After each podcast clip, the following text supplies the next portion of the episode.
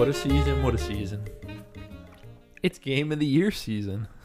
I wish I opened this like I was reading a like a children's tale.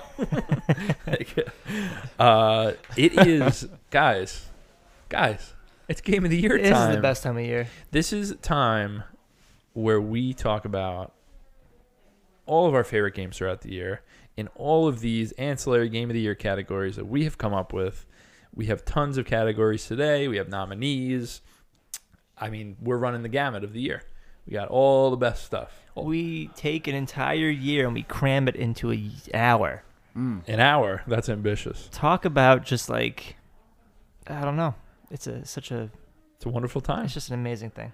This is one of our episodes of our Game of the Year, Circle Back Gaming's ancillary Game of the Year categories.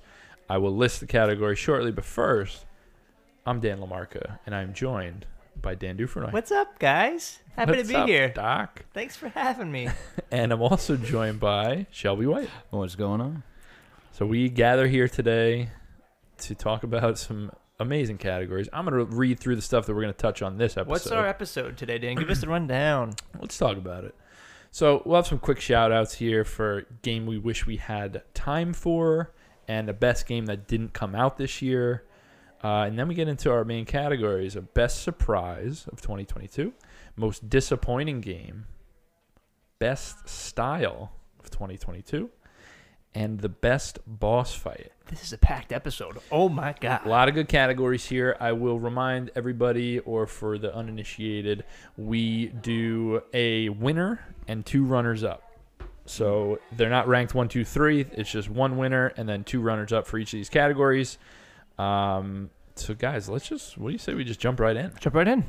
So the first two are kind of like shout outs. So we're not going to have like a full discussion. We'll just kind of shout them out, talk about them quick. We're not going to make deliberations and, and winners and runners up and things like that. First one, game we wish we had time for. These are both really just games I wish I had time for because they're two really, really long and really, I'm sh- I'm positive that they're excellent games that I would love, uh, but I just do not have enough hours in the day. I mean, it's I played a lot of games this year, but these two didn't make the cut because they were just too long. And that's Xenoblade Chronicles 3 and Total War Warhammer 2. I've heard nothing but great things about Xenoblade Chronicles 3. That makes me want to play Yeah. Xenoblade Chronicles 3. I mean, I, To the point where I got the definitive edition of Xenoblade Chronicles One and started oh. playing through it, and then realized this is this is a 200 hour venture I'm going on if I'm going to Yes. get myself to the third So you're game. going to do the at first one, the least. second one, and then the third one. That's how that's I the do my idea. games. That's, That's how the I do idea. my games. that It's is the, Shelby's asinine, MO. but that is no, my I MO. respect that. And you know what the problem is? That there's one called like X in there too, so it would be four games. That's annoying. That's true. That's tough. That's true. No, I respect Uh, that though. That is the way to go about it for yes. sure. But yeah, they're long games. If Yeah, I were oh to yeah. read you the premise of Xenoblade Chron- Chronicles 3, Mm-hmm. It is so fucking cool. Yeah, oh, yeah. Like, it's so cool. It's I'll about tell you what, the setup of one was like I was in. I was totally in. you It's know? amazing. Yeah. The Go ahead. idea is I- I'm just giving it really quick off the top of my head, so I'm not reading anything. The idea is it's like these. There's this really long war going on between these two factions, and the pitch is that eh, nobody lives past the age of ten. But you, when you're born, you're created as like a, you know, young adult hmm. And you're born and bred as a warrior in like different classes and stuff. And I think a major point in the story is coming across somebody that's like 50 Oh shit. and everyone's looking at each other like what the hell's going on here? And then you realize that this is a like there's a reason that this is happening. Like it's not it's not just like the natural way of things. It's like a a constraint that's been put on somehow. Jeez, and that's just that's just fun sci-fi to me that's, that's Yeah. good. like that's Yeah. just a cool idea That's Philip K. Dick stuff. Yeah. that's right. there. So Yeah. I I really know I know that I would love this game, and if and you know what the best the funniest thing about this is, I put these constraints on myself that I want to play all these games. It's not like I'm being forced to. It's not Right. like somebody saying you need to play 87 games this year like I played. It's it's more like I just like to do that. So really, I should be playing Xenoblade Chronicles. Well, I was just gonna 3. say, do you think if you took like maybe seventeen, like the time that it took to play like seventeen of those games, yeah. and then like played Xenoblade, maybe it would be your game of the year. I I mean, who knows? Who knows? Such is why these are the games that we wish we had time. That's right. And then Total War Warhammer 2 is just a really, really great. I, I remember the one of these games that I got into was Three Kingdoms, uh, Total War Three Kingdoms, and that was the one um, that I played like a zillion hours in 2019. I absolutely adored. I know I would do the same for this one. I've heard nothing but great things about it, but I just am not diving in for that commitment. um, so those are the games that I wish I had time for this year. Um, I wish you had time for these games too, Dan. Yeah, I just want you to know don't that. we all? Dan, I'm I'm gonna tell you a little secret. As we get older, your time becomes less and less. I already So, have zero As time. the I youngest of can't- the crew, Dan, you need to know these you should things. probably know these. I things. probably played only ten. No, that's not true. I played like maybe fourteen games this year. that can't be right. Uh, my my list is not long. Oh, I beat fourteen There games go. this year. That's much Okay. different. um, but yeah, those are the games that I wish I had time for. Uh, the next one again is a similar type of shout out. It's best game that didn't come out this year, and for one reason or another, this is a game that came out in a different year and made an impact this year with this group.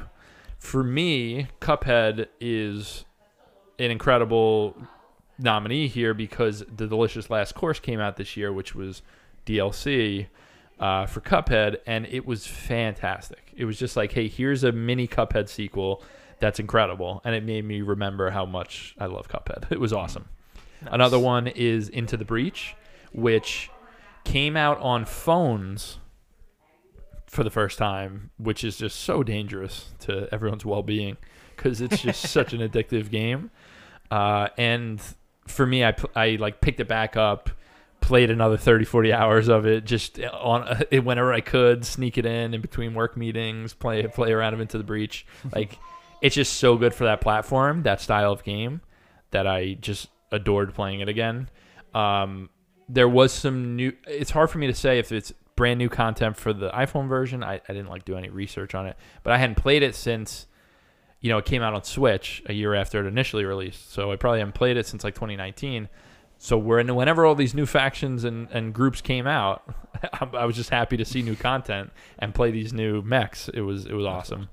I And just I just realized I want to add just because you said phone game. And Go I ahead. forgot about that. uh, has anybody played Retro Bowl on their phone? No. No, never. Retro, Retro Bowl. Oh Bowl? my god, Never heard the of it. most addicting football game on the phone. And Oh, I'm not bowl. even kidding. Retro bowl, bowl. bowl, bowl. Yeah. So it's it's basically the game. It's a side uh, scrolling football game. Um, but it's also like a management sim. Like your players quickly get older, you have to upgrade them. You have Oh, to really? you have to work on your rehabilitation centers, your training centers. Oh. It's, it's it's a very very easy to get into, That sounds very cool. easily manageable game. Yeah, Um, but it And- and, so like, it you have didn't to come work- out this year. no, no, no, Oh, no. okay. I just I got back into it and I forgot how many hours I've Got it. sunk into it. Got it. Um, great game, definitely. So, yeah, download. let's give a shout out to Retro Bowl here. um, the other one for me, again, for this is what's so cool about this category is it's for totally different reasons.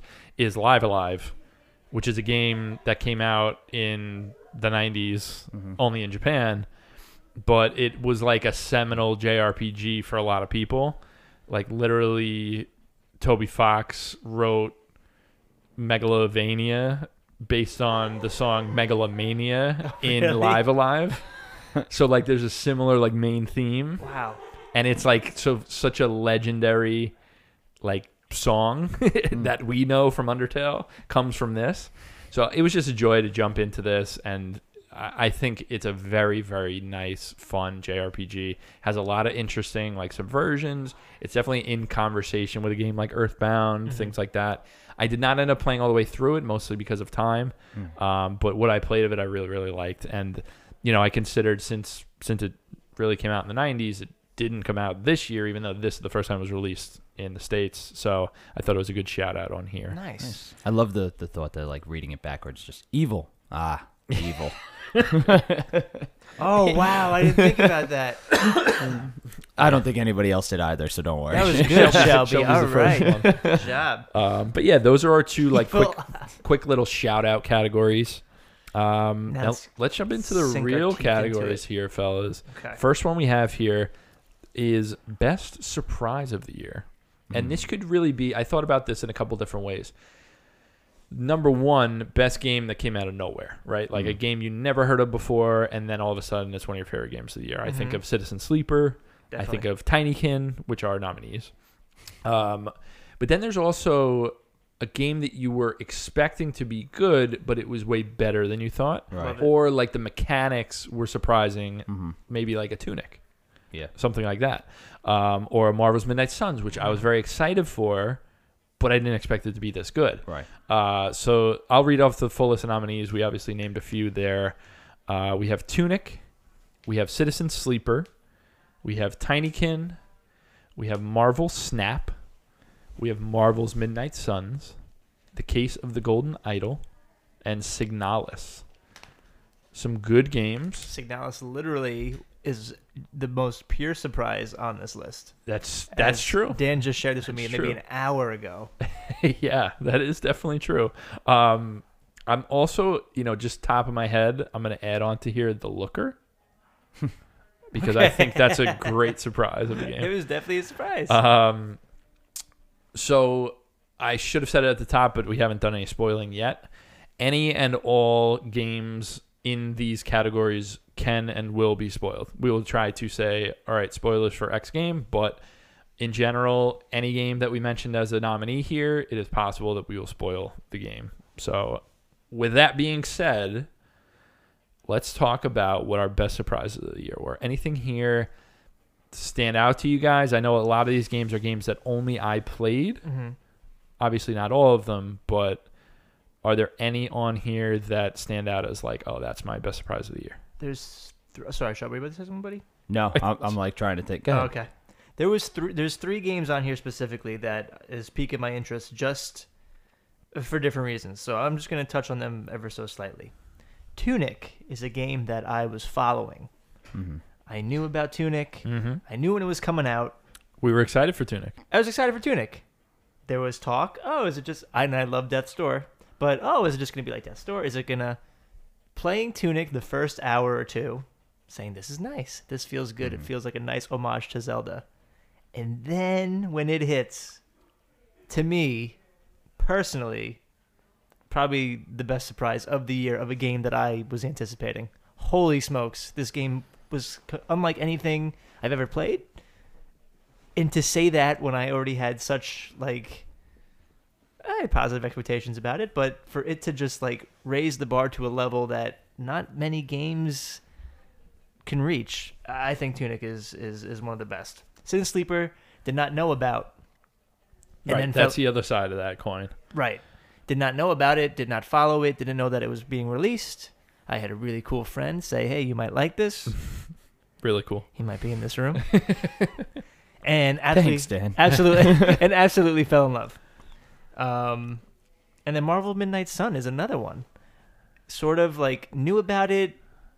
Oh, you played? I didn't play it. Oh, But from what Dan's telling me, what I've looked into it, um, it's just a game that I knew about. I knew it was coming out. You know, ah, I don't know if it's for me. I don't know if you know, I'm gonna like it. But then to hear Dan rave about it, to look up, you know, gameplay reviews, to me that is what a surprise is. Where it was just like, well, yeah, this is cool. Mm-hmm. Do we need another Marvel game? Maybe not. But holy moly, for it to be as good and as rich as it is, Yeah. to not- me those are like three that stick so out to me. for Midnight Suns, the thing that I love about it on this category is that like there's so much more story than I expected, and it's so much fun. That Right. that's like such a surprise. You know what I'm Mhm. saying? Like you were there for the tactics. You were there because Firaxis is making it, who made XCOM and XCOM 2. Right. Like I'm in for the gameplay. I Yeah. could give a shit. Who is who's playing the story of XCOM and being like, this is one of the best stories? Mhm. Nobody. But But this game, I'm very surprised that they focus so much on these characters and it lands. So uh, to me, that's a big surprise this year. Um, Shelb, any of these specifically jump out to you? Uh, I know you were a big fan of Tunic as well. I'm sure you feel similarly to Dan on that. I don't Yeah. want to speak for you. Oh, but- almost exactly the same. I mean, it, it was of all the games on this list, it was the only one that I was definitely following Mhm. uh, as like I'm excited to play this. And as far as expectations being kind of uh, thrown about, it was like, okay, this is going to be a nice little. We we just had uh, I didn't get a chance to play it, but the the Zelda remake of Mm. uh, whatever it was, uh, Link to the Past or whatever. Okay. Um, and this Oh, had that oh. same look. You know what I mean? What, Yeah, was it's, it uh, Link Link's Awakening. Link's Was that the Link's same? Awakening. Yeah, sorry, yeah. Link's Awakening. Yeah. So we had that remake last year or the year prior, and It it, had looks a that lot very like similar Tunic, yeah. look. Yeah. yeah. Uh, so I saw Tunic, and I was like, okay, this will be a cool little, like you said, Zelda-like. Yeah. And then when it just starts throwing those puzzles, which I'm in, you know, like that's my bag right there, mixed with fun combat. It's so good. What a what a So like good. as a game I was following, it exceeded expectations. And the thing, the my case for Tunic is that it is a surprising game, like throughout playing it. oh yeah, Like every step of the way, you're s- surprised. Like the game itself is is changing, which is constantly. is such a cool twist on like this category. Yeah. that's why Yeah. I, for me, that's my front runner for this category. I feel the same. Um, let me talk a little bit about a couple of the other games that we haven't touched on, and um, the case of the Golden Idol is one that I've come to recently. It came out, I believe, in October or November, and I've heard really, really good things about. I had just been playing so many different things that I hadn't got to it. I actually I, I mentioned it on the last podcast that Lucas Pope, who made Return of the Obra Dinn, um, said this is like such a great detective game, and I'm like, well, that's high praise from the guy that made the best detective game of all time. um, so I wanted to play it immediately, but I was putting it off, putting it off, playing other stuff. Um, finally, I had decided that I'm going to jump into some of these other games that I haven't gotten to, and Case of the Golden Idol and Signalis fall into that category. Case of the Golden Idol, I'm about halfway through.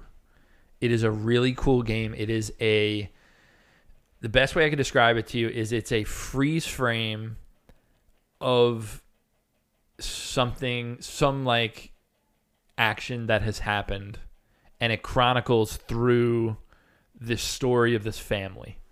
And so on in one of these levels, quote unquote, you will see a panel of characters doing something. Like for example, in one of them it's like a guy is dead in a bunk bed with a trail of blood leading from the door and you're looking at a desk with a window looking out on a sailboat and there's a horse like running across and it's like there's like three seconds of motion and then it replays.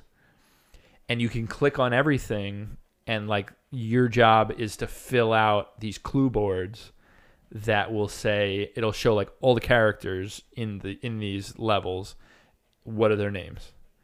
All and then it'll say what happened to this guy? Mm. and it'll it'll be like almost like a Mad Lib where it's like blank blank, you know, uh, fell off his blank and cracked his skull. It's just a Humpty Dumpty. Blah blah blah. Yeah, but it's kind of like that. It, you're going through and you're filling in with keywords that you acquire by like clicking on things. Oh wow, this reminds me of Obra Dinn just ever so slightly. yes, like in that yes. like it's clearly in the same vein. Mhm. I think it's very, very good. I think it's a lot of fun. But I do think if I'm looking for a surprise in a game, like I never heard of this and it turned out to be great, to me, Citizen Sleeper is a better game and therefore a better surprise in this way. mhm. Right. So I think we can cut Case of the Golden Idol. I do really, really like it. And again, I have not finished it. I'm about halfway through. I'm really digging it. Um, but I I don't think it's going to cut top three here. And then I'll talk about Signalis, which is my other game that I, like I said, I started playing late. This is a Silent Hill 1, Resident Evil 1 style survival horror game. Uh, and I had shown Dan this like four minute clip from early on in the game. Oh man. Dan's like he went upstairs and I'm just sitting here and he sends me this video and literally Dude. he walks down getting chills. I'm like, oh, what is this? I I am so like blown away by the style of this game and how creepy it is and the music, the way it plays into the uh, like horror. It is such a cool game. The downside to it on this list is I've only played about an hour to an hour and a half as of this recording. So I can't really in good conscience say like, oh, it's the best surprise of the year. Um, I'll have I plan to have beaten it by the time we do our game of the year recording, which will be in the future as of this recording. So I'll hopefully have more to say on that then. But right now, man, I am so into this game. I think it is so freaking cool, and it's definitely a great surprise of the year because I had never heard of it before then. Yeah. Um, since I'm the only one that played it, and I've only played a little bit, I think we can cut it. That is on Game Pass, I believe. It Right? is. Signalis. Yeah. It is. I remember seeing it. That that's another one that came out in I believe October or, or September, October, and I, I heard such good things. I got great reviews, and I'm just like, I'm gonna play you, but I don't have time now. Yeah. And now is the time where I'm like getting those games in, and I was I really think it is one of the best surprises of the year, but I don't think it's gonna cut top three on this. All right. Neither of you have touched Marvel Snap, right? No, and I know you were very high on that game. I am very high on that game. I think it is an impeccably designed card game. Um, I think it's awesome. It really. The only downside I will say, I don't know when it was announced. It may have only been announced this year. Right. But since I saw the announcement of it, I was like, oh, that's going to be great. it's by the guy that created Hearthstone. Oh, It's like, it's going to be good. So You- you, you know were I mean? excited for it. Yeah, but I can't say for sure if it was early this year or last year or Right, whatever right. it is. But to me, I mean, the amount that I've played it and the amount that I've enjoyed it is fantastic. Um, but I think I would pick three others on here before that. nice. So we have five games left. Uh, Tunic, Citizen Sleeper, Tinykin, Marvel's Midnight Suns, and The Looker. Um, the only two we haven't talked about really are Tinykin and The Looker. Um, Shelb, talk about Tinykin. I know you're a big fan. Tinykin's great, man. I mean, Tinykin came out. Uh, we we that collectathon quality, just a nice little. i- i- In a time sometimes when you feel overwhelmed with playing games as you start to near the the final quarter of the year, and this game comes out and it's just pure fun. you Pure know? fun. I That's mean, what it's all perfect about. timing, Yeah. pure fun. Go collect a bunch of stuff with a great art style. This this overly ambitious yet really you're just in a small room kind of feel. You Yeah. know, um, giant level designs. Yep. Tiny with- people, huge world. Yeah, Everyone just- loves it. what is that TLC? um, but yeah, I mean, Tinykin is just incredible with its open 3D design. Yet you're this little 2D Paper Mario like character Mm-hmm. with that Pikmin quality. Like I said, it's. I mean, the, there's nothing out of this world about it that's just like, oh, I've never seen this before. But at the same time, it just feels so good to play. It's so comfortable. you can't put it down. Yeah. You're like, oh, I just want to know what happens next. you It's know? so comfortable Yeah. because it, it it harkens back to like the banjo kazooie. yes, just so simple. like the those simple fun collectathon. Just enjoy your time, explore this area. There's a ton of little things to do. Yeah. It, it's a really really fun game. I think it's a great surprise this year. I, Yeah. I, I wouldn't cut it from this just yet. yeah, no, I think it's I think it's fantastic. And then the Looker. We all played the Looker. Mm-hmm. It's a short game, and the thing I would say about the Looker is it kind of is a game all about surprising you. Like it's about subverting your expectations. It's about like everything you think is going to happen. They're going to surprise you and do some weird shit. yeah. it's a it's a like it's like a it's like a sharp look on the witness, like kind of poking fun, kind of also a fan of it. I think it's a really great surprise. Is it the best surprise compared to these? I wouldn't say so. Uh, I don't know how you guys feel about it. I feel like I, there's prob it's a nice surprise, but I feel like there's three that I feel like when I finished the Looker, I loved it. I thought it was great. Like, oh, that was that was fun. That was exactly, cool. but that's what it is. It's just like, yeah, that was really cool. You're not like I love this. I need this to be, you know, on the top of all the lists. the way that Tunic and Citizen Sleeper like Yes, have like yes. touched apart like the looker was like oh that was a really good puzzle game and i Yeah. love the satire of a Yeah. game that i also love Yes. a game I I it makes me feel pretentious for loving the witness but at the same time I know. I think it was really, really good. I like shouting it out here, definitely it's a good shout out I don't think it's going to make top three. So Mm. we have four. We only need to cut one. And if I'm being honest, I think Tunic and Citizen Sleeper are going to make the top three. Mm-hmm. I think it's going to be between Tinykin and Marvel's Midnight Suns. And that's not definite. It's just top of my head what I'm thinking. my vote would go to Marvel's Midnight Suns, even though I love Tinykin, just because of the type of surprise it was for me.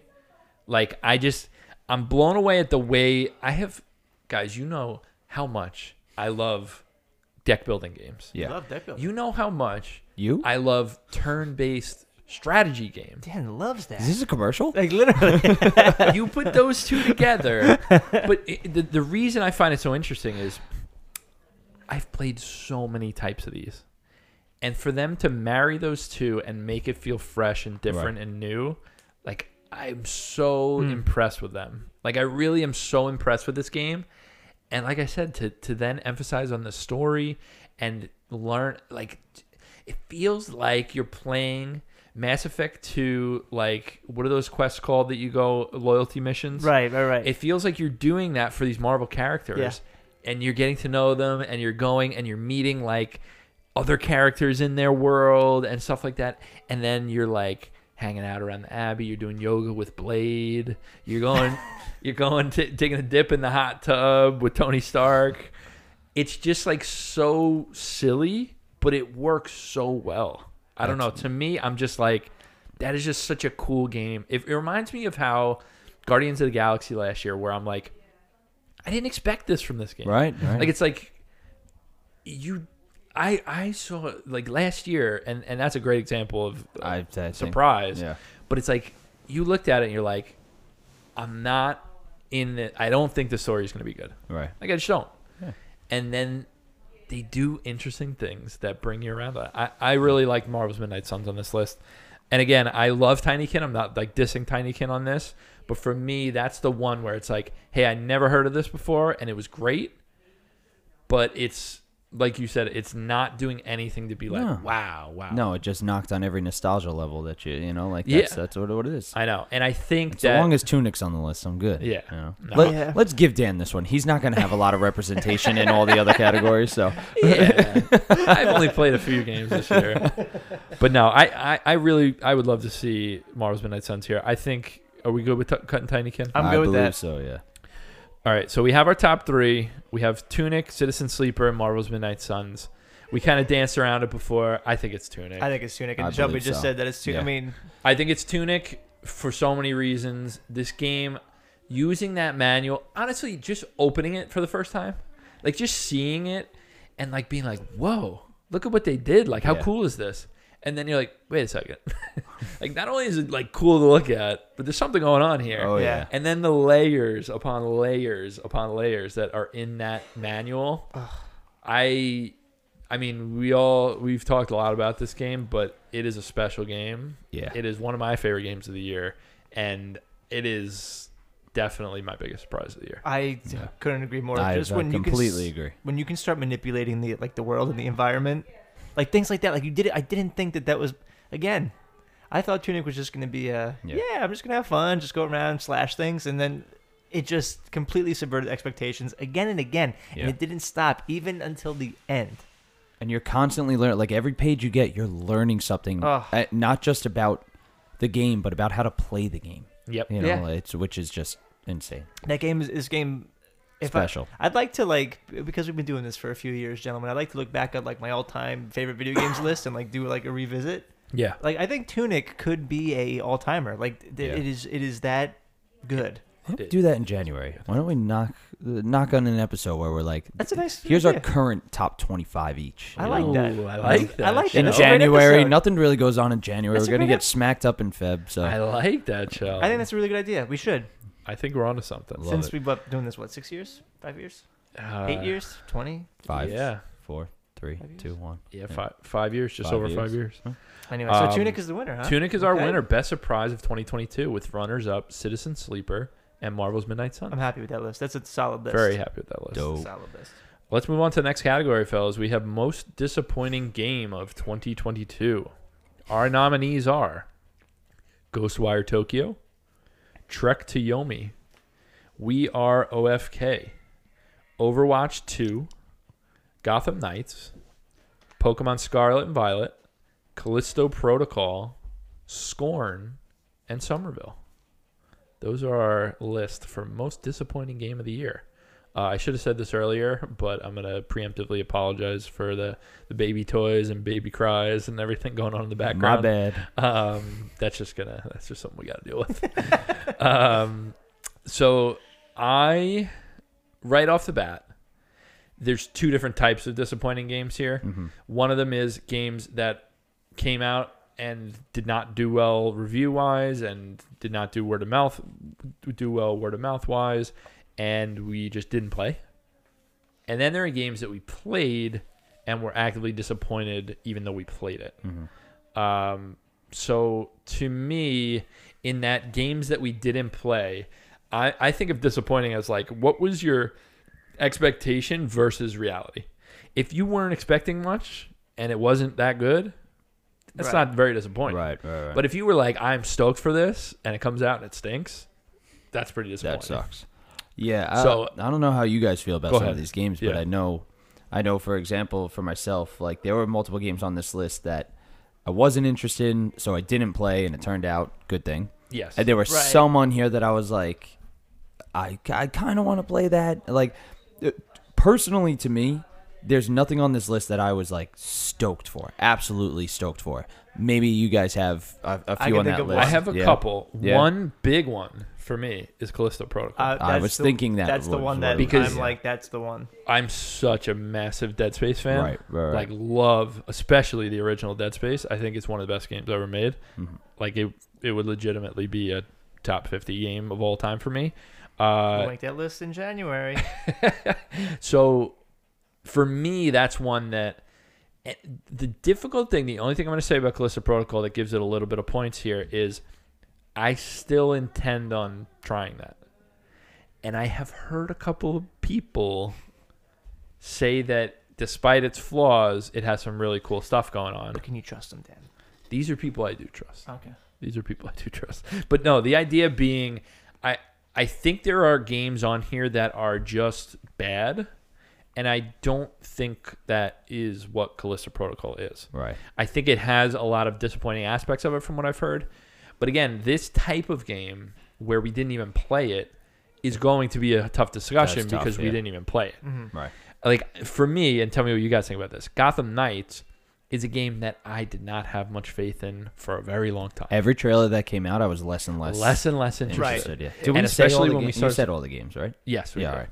Did he? Uh, yeah, yeah, okay. I think so. did. We did, yeah. Um, so for me, every time we saw, especially when gameplay started rolling Yeah. out, I remember we had talks on the podcast like, I don't know if this game's going to be very good. I think Yeah. we were like our expectations were already tapered a little bit. So When they for announced me- it, it was great. Oh, another Gotham Yes. came great, Yes. but Right. then we started seeing what it was actually. Yeah. and that's why for me, that would be my personal first cut here. I don't think it's going to make top three. I wasn't really that stoked for it.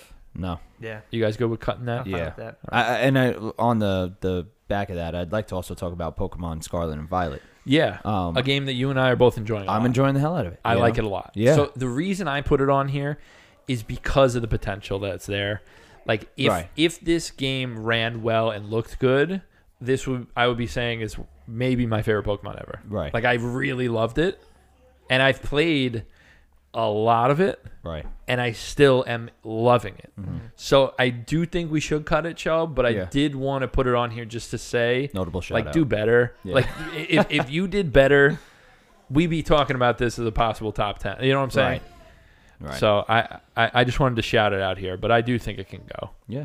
Um, Um. Dan, yeah. talk about Scorn. I was just about. To Yeah, say so actually, just both, about to say. so both Scorn and Somerville are two games that I do want to I want to touch on because I don't think that they're either of them would make our top three mis- uh, most disappointing. Scorn. If you are a fan of either H.R. Giger's art or you're a fan of the Alien franchise, it is worth the time to put in seven hours and just just experience like the set pieces because it that is this game. It is yes, there's combat elements, yes, there's puzzles, but at its heart, it's a walking simulator. And to have a walking simulator, and it is it is a thorough, beautifully in a grotesque way designed game, and I think it is worth it. If you're like, you know what, I really like that art style. You know, I love the Alien movies. This is something that okay, seven hours. I'm just gonna just immerse myself in it. I think it's totally worth it. yeah, I do want to also while you're talking Yeah. about it, I I put in about an hour. Okay, so what do you think? Very beautiful Right. in a disgusting way, but I wasn't that into it. Like Mhm. it just didn't grab me. Yeah. I was I, like when I was done, I was like, I'm good. Yeah. like exactly what I expected. Mm-hmm. Um, but also, what were your expectations for this? Well, that's the thing too. I think my expectations were already met because Right.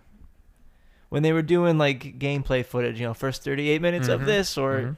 you know, what did this reviewer have to say? Um, it didn't seem like it was offering anything more than Yeah. that. So I think I was already like, when it was just like, it reminded me like uh, everybody's gone to the Rapture. Remember that game? Yes. Like that was a game I was disappointed just because I didn't n- know what that kind of game was at the time when that came out. I said, "Oh, this looks interesting. I'm gonna play it." And then the game's over, and you're like, "I just walked and heard people talk," which is fine. Um, but I think I was already. I didn't expect anything from Scorn. I didn't expect. I didn't expect. You know, guns blazing, Yeah. huge cutscenes, things like that. I think Right. I already had this idea that okay, this is just a game inspired by H.R. Giger, and you know, I'd like to see what that's about. So I'm not that I'm disappointed. I think the reason I put this on this list though is because there was talk about it for a long time. Um, you know, I think there was potential for it to be better. I think maybe if they handled, you know, the com if they, they had a combat section, if they handled that better, maybe if they nuanced the story a little bit, if they had more interactions with other characters and you weren't just alone. Yeah. I do see potential for it to to I be agree. better than what it is. Um, apparently they're making a series, or apparently they're supposed Oh. to make like a like a, a sequel, or there's going to be like some world thing happening. Interesting. Maybe not though, because it didn't do as well. But Yeah. I don't think it's disappointing in the way that some of these other games are. So I think we can I cut it. And then what about Somerville? Yeah, so I'd like to speak about that one. and I'll speak about it quickly. Um, Somerville's a good game. Mm-hmm. It is not as good as Limbo or or Inside. Which I mean, that's kind of an unfair bar. Those are high bars. Very good games. I think the overarching story has that signs feeling where it's more interesting before you get to the end. That's just me personally, where it's just Mhm. kind of like, okay, you got an interesting sci-fi premise happening, but now you get to the end and the payoffs. Ah, it was so much cooler when I didn't know or I didn't. Yep. Um, Before you, they show the monster. Exactly. And the combat's a little janky at times. Again, I think it's disappointing only for the reason that it's not living up to those expectations. And I think on its own, it's a very good game, um, which is why I think we can take it off. Okay. It was only disappointing to me personally, as I was very, very excited for it. I've been waiting for it since it was announced. Um, and it wasn't a bad game. Right. It, It just, just wasn't- wasn't that that good. Exactly. All right, that's fair. So we'll cut that. So we're down to five. We have Ghostwire Tokyo, Trek to Yomi, We Are OFK, and Overwatch. Oh, and Overwatch Two and Callisto Protocol. So we talked about only Callisto on this list. Uh, I'll talk a little bit about Overwatch Two. This is a massive disappointment to me, and I leading up to it, at least in like the last couple months they did kind of tip their hand a little bit. Like they did say, "Hey, we're gonna have a lot of the same maps, same characters, you know, blah blah blah." But why is this game called Overwatch Two? What is this? This is so bizarre to me. What is this? Like it's so disappointing. Dan, I, actually, I genuinely feel bad. Like, But I it- can sense It the- just doesn't make any sense to me because it's like you do, do you guys know that when they came out with this game if you had Overwatch 1 they just changed the icon to say Overwatch 2 and you yes, click you telling me in that, yeah. and it's here's an update. Now it's Overwatch 2 like how do you do that? That's not a sequel. Like what is that That's crazy. and they came out with a couple of new characters and a couple of new maps and they reworked a couple of the characters it's the same type of game and they they changed the amount of heroes on each team but it's the same game with some changes and that's not enough to be a sequel to me No. I was very, very disappointed in this. And we'll see if it hangs in top three. But for now, I definitely want to keep it. I just don't understand what their mindset was going into this. I think I think if I had to guess, they were just right on board with what Fortnite's doing, where it's like chap this chapter, that chapter, this chapter, and they were like, "But we're so deep into this now at this point that what the fuck do we call this thing?" Dude, yeah, And and calling it Overwatch Two was not the right it's answer. such a bad move because Fortnite is the perfect counterexample. yeah, It is Fortnite through and through. They made a mode called No Build Mode this year, where there's no building. It's just a battle royale, and it's fantastic. And they did not say, "Hey, this is Fortnite too." Yeah. They said it's the same game. We added a new mode. right. That's all you had to do And here. they add new characters every time they do this shit. Big I don't even plays like play the game Obi-Wan and I know Kenobi, what's going yeah. on in all it, the you know? time. The thing that bothers me so much is if you wanted to make an Overwatch 2, you have so many opportunities. This is such a rich lore and such an interesting. They're- These characters are great. Yeah. Yeah. They did such a good job with that first game. When I when that first game came out, I played a ton of it and I loved it. Yeah. And it was because they had such unique characters. It was all new. It was all interesting, and it, they could have gone in any direction. They could have gone 20 years in the future. They could have gone 20 years in the past. They could have gone 600 years in the future. It would have been a good job either way, and it would have just been so much more interesting. Instead, they just left it the same and added some stuff. That's all they did Right.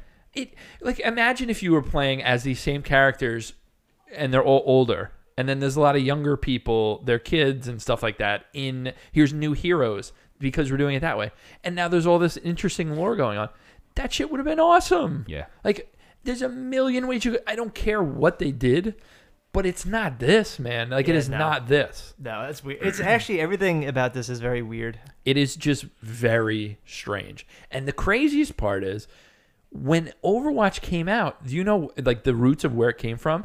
It was supposed to be the next Warcraft, like the next MMO from Blizzard. Blizzard, yeah. So they said this is the sequel, like not the sequel, but it's like we have Warcraft and then we're doing this, and this is gonna be a huge MMO.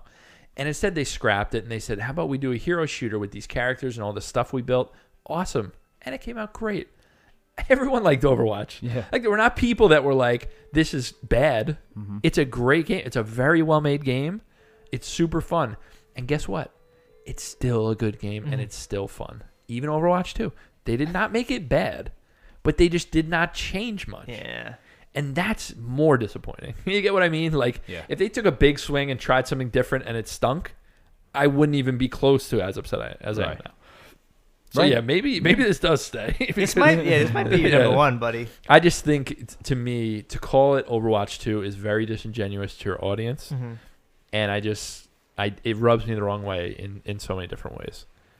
Um, but anyway, let's move on to the next one. Sorry about that, buddy. Um, Dan, I remember one early in the year that you bought and played and were very disappointed in. That's Ghostwire Tokyo. Yeah, so that's what I was gonna say. Ghostwire is one of those situations where it was a game that I was following. I was interested in. I think mostly for the lore. You know, it's Mhm. very, it's got all that Japanese folklore and Mhm. stuff in it. So I thought it was very, very cool. It had this sort of first person, um, like infamous style where you have different element things that you Mhm. can shoot out to to fight enemies.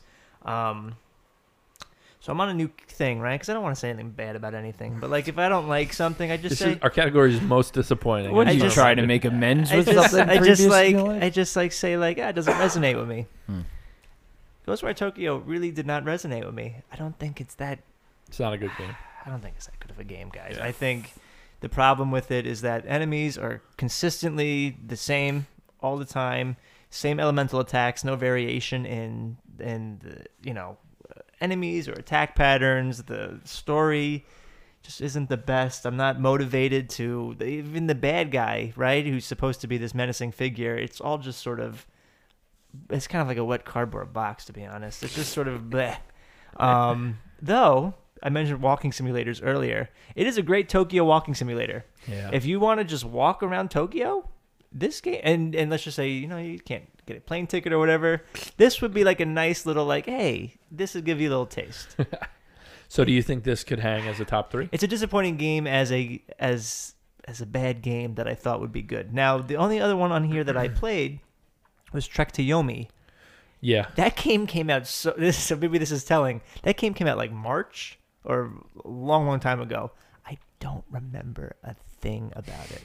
Which You know might what be, I remember? Which might be telling. I remember that it yeah. did not feel good to play. I remember it coming out, and I was like, "Oh, I should probably play this," because we were gonna record like that week or something. Yeah. And I came in, I hadn't played it, and you guys were like, "This game is bad," and I was like, "Oh, thank God." yeah, I remember like the intro. Take it off the list. yeah, I remember the intro and the style, but other than that, Yeah. I so maybe this is a worse Which is game. about all it was.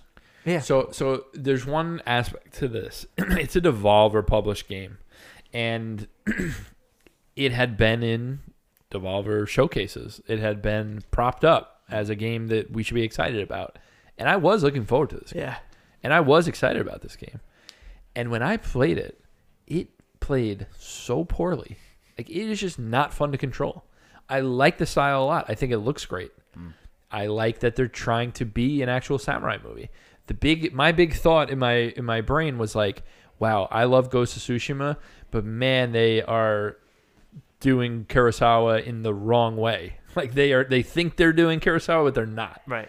And I was like, man, look at Trek to Yomi. They are doing Kurosawa. Yeah. Like they're doing the they're they, they have like the film grain noise uh-huh. across everything. Like we're in this. And then I'm like, oh, this stinks. this is not a good game. So to me, I was disappointed. Is it a top three? I'm not sure. Maybe we should leave it for now and talk it out. But uh, to me, I think it's just a bad game. I think my expectations were not like sky high, but I, I was looking forward to it. I'd pick Trek to Yomi over Ghostwire Tokyo. I think. Okay. If I was gonna. All right. If I was gonna As say more something. disappointing. As more disappointing. So that's fair. So at this point, do we cut Ghostwire, or do you want to? Let's talk about We Are OFK, and then we'll. we'll Yeah. Dan, this is one you were very excited. I for. was very excited for this. I don't know why. Something about I forget when they first appeared. It it was like a little live streaming music video. I downloaded the song. I don't know. I just like I don't know for some reason it was like very very cool to me. Right? It was just like oh okay you're gonna follow this band and you know you're gonna be able to like go to the recording studios and it, You Yep. groupie. yeah I don't know yeah it was just it hit a, it hit a thing with me. Um, I didn't even know that the game came out because I think it just sort of like Nobody liked it. Nobody talked. yeah about it just sort of Yeah. like boom yeah. and like it was it was done. Very cool idea. I also was looking forward to it. I did not have high hopes for it. I thought at best it would be a like middle of the road game, and it seems like it was a little bit less than that. I would take it off because I don't. It didn't strike me like it's not like leaving a. Ah, I wish that was good. Yeah, it was just sort of like, oh, when I saw it, I was like, oh, I wonder what that is. I'm gonna keep Yeah. an eye on that. And then every time I cancel, every time I cancel you. I, I, I think so. Here's a tough question here. Now, Ghostwire Tokyo, you already mentioned um, Trek to Yomi being more disappointing than that. Mhm.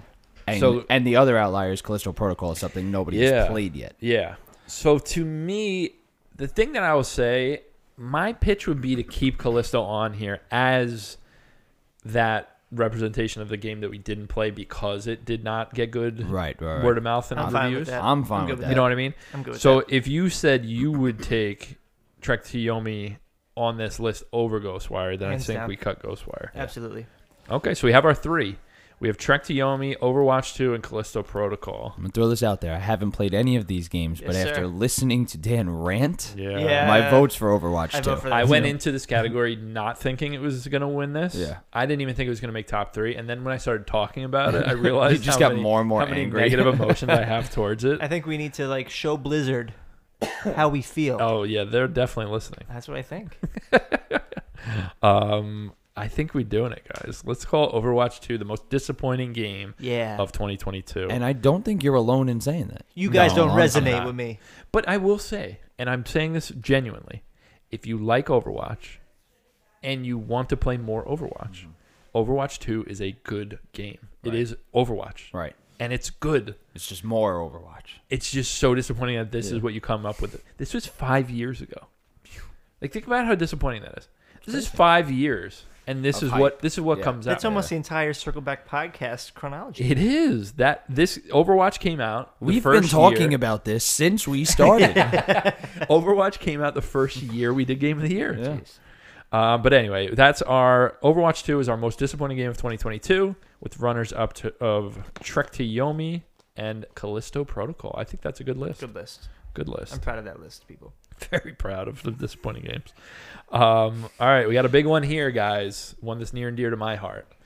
Best style of 2022. Dan, would you mind reading the nominees I'd be here? happy to. Be my pleasure. Sifu, OlliOlli World, Elden Ring, Tunic, Norco, Citizen Sleeper, Card Shark, Neon White, Cult of the Lamb, Immortality, Return to Monkey Island, Pentiment, The Case of the Golden Idol, and Signalis. all right, so I'm going to talk about what best style means for a little bit. What does it mean to you, Dan? It means to me, and therefore to the world, Exactly. uh, it means like the way that the visuals and music and sound effects all come together to put you in a place. That's what the style is. So it's not just one of these things or the other. I think a perfect example of best style is Persona 4, Persona 5, where it's like it's doing a certain thing and it all comes together in, in a in a really great way where you're like, man, that game has a lot of style. Mm-hmm. That's what best style is to me. And right off the bat, I think number one, these nominees are all fantastic. All of them. It's an honor to be nominated. It's just an honor to be nominated. um, I'm gonna jump to an interest, probably the most interesting one on this list, Immortality, because the thing about Immortality is the reason I put it on here is the way that the three movies that make up Immortality look and feel different because they are intentionally shot in different eras. And that is something to me that is a great example of like what best style is. Mm-hmm. And I'm not saying it's going to win or even be top 3, but that idea of like oh wow, like this is they they it's very like purposeful. Mm-hmm. You know what I mean? Or a game like Pentiment Right. where the you're in you know 16th century Bavaria and it's all about illum- illuminated manuscripts so everyone's handwriting in the text boxes changes and looks different depending on like how educated they are or how or like what they do or and it's all based around the the view like what your character believes that person is. So it may change. So maybe he had a really high opinion of somebody and then all of a sudden the opinion gets lowered the handwriting changes to something a little bit less. Like that's a very stylistic mm-hmm. thing that i think is really cool here.